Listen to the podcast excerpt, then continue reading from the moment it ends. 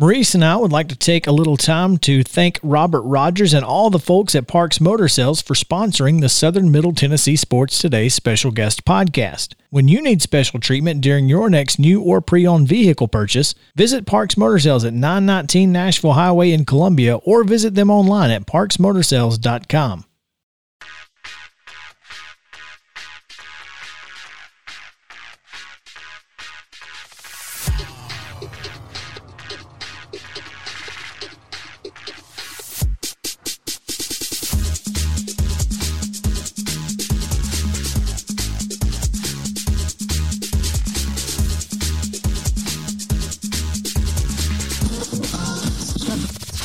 high school sports and beyond.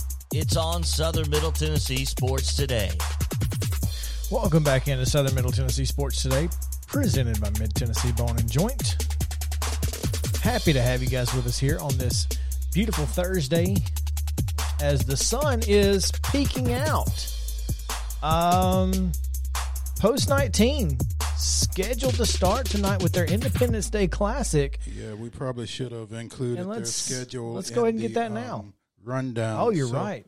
Yeah. Um, today's action in the eight-team Independence Day Classic, um, sponsored by Post 19 Seniors, at five o'clock at Spring Hill, it will be Pulaski Post 60 versus Baldwyn, Mississippi Post 130. At 7:15 at Spring Hill, it'll be Pontoc which I don't know that that looks like it should have an extra syllable in there, but I'm Pontotoc. from- I'm yeah, well, that's what it looks like, but I don't think that's how it's pronounced. But I'm not from Mississippi. That if team- you can pronounce anything from Mississippi, congratulations. yeah, that team post 16 will take on Tuscaloosa, Alabama, post 34 at 7:15. At five o'clock at Dave Hall Field on the campus of Columbia State, it will be Tupelo post 49 versus um, Gonzales, Louisiana, post 81, and in the 7:15 nightcap at C State, it will be the host post 19 seniors taking on Mayfield, Kentucky, post 26. So. All right, should be fun. And we should have coverage on the website at sm-tnsports.com. So be sure and check that out. So long as the weather holds off, and right now it's looking good. So uh, knock on wood, folks. Knocking on all the wood here in All the studio. Uh, joining us on the Parks Motor Sales Hotline, uh, it's uh, about nine minutes to the top of the hour. So we want to get a, a little bit of a little Mike Soroka talk in because in a former life, Purnell Knox was an athletic trainer, and uh, we're hoping that he can shed some light on this uh, this Mike Soroka situation. So welcome in on the Parks Motor Sales Hotline, current Columbia Athletic at Columbia Academy Athletics Director Purnell Knox. What's up, guys? Appreciate you having me. You know, I um I hesitate to have this conversation with a Dodgers fan, I know it. but I'm I'm not sure that there are many people more knowledgeable about athletic injuries that we have access to today. than Purnell Knox. So um Access to is the key word, right? It now access is everything, man. and so, um, yeah, what is what is your experience with with Achilles injuries? I mean, have you dealt with those in your realm? Uh, injuries, yes. I've only, Did we, Nah, he, he's he's in a in a bad spot apparently. hey, you, you guys hear? we can hear you now. So just say what you just said again. I said uh, I've only had one athlete to have a complete rupture of his Achilles, but I've, you know, of course, dealt with Achilles injuries uh, quite a bit. So just having one athlete with it, it was a basketball player. Uh, however, he did make a full return, but he was out for probably about a year uh, and really became himself after two years. So, um, with Soroka, right-handed pitcher, tore his right, felt a pop in his right Achilles. Um, well, okay. So initially he tore it on August, last August. Had surgery to replace it. Um, had exploratory surgery in May after suffering a setback, and then popped it again. Um, what on roughly Last week, June 26th. Yeah, last week.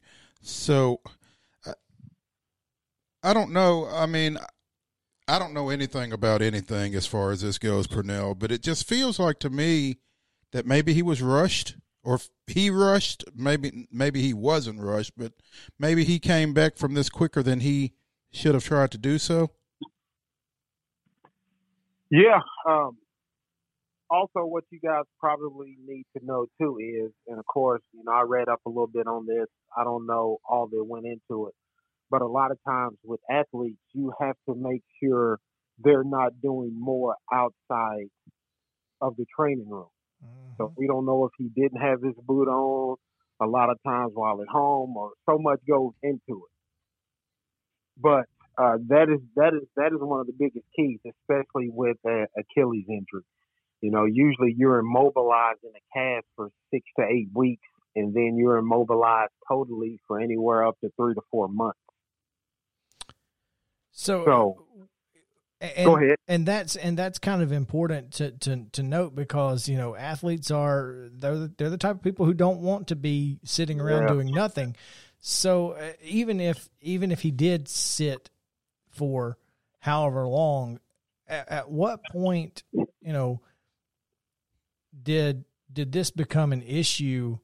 Uh, you know, afterwards, It- it- I'm I'm not sure how you rupture something after it's supposedly intact. I mean, they just had exploratory surgery on it two months ago. Yeah, so from what I'm reading up, and you guys correct me if I'm wrong, but through the surgery, they found out that uh, his sutures Correct. uh, were were not, I guess, at best. So I don't know if that caused. I couldn't find, but I don't know if that caused an infection uh, in his foot. Uh, but anytime you have sutures reject, that's the body's way of saying something is not right uh, with this foreign material that they put in my body. So it it tries to reject it. A lot of times you do have an infection with that. So I don't know if they couldn't tell the infection, if it was minor, uh, and then it just, you know, over a period of time became very, uh, very bad to where, you know, if it would have been immobilized this whole time and, you know, that stirring up and stirring up, it doesn't take long for an infection to be bad and cause serious damage. I guess my concern at this point, Purnell, as you're dealing with a re re-injury of that same Achilles, uh, even at his age, you've got to wonder if he comes back, and I think that's an if. You know, how effective can he be with that? You know, having having recovered from that twice now.